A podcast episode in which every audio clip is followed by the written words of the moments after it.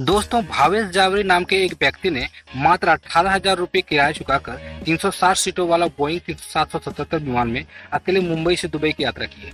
चालीस साल के भावेश के पास यूएई का गोल्डन वीजा होने के कारण लगभग आठ लाख रुपए कीमत के सत्रह टन ईंधन जलाकर एमिरेट विमान ने अकेले उन्हें ढाई घंटे की यात्रा कराकर दुबई पहुँचा है।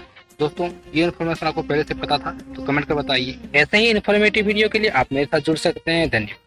गाइज, क्या आप जानते हैं ब्रिटेन की सलवा हुसैन एकमात्र ऐसी महिला है जिसका दिल उसके शरीर में नहीं है। वो अपने कृत्रिम दिल को एक बैग में लेकर अपने साथ घुमा करती है। दोस्तों, क्या ये इन्फॉर्मेशन आपको पहले से पता था तो कमेंट कर बताओ। और ऐसे ही इन्फॉर्मेटिव वीडियो के लिए आप मेरे साथ जुड़ सकते हो। धन्यवाद।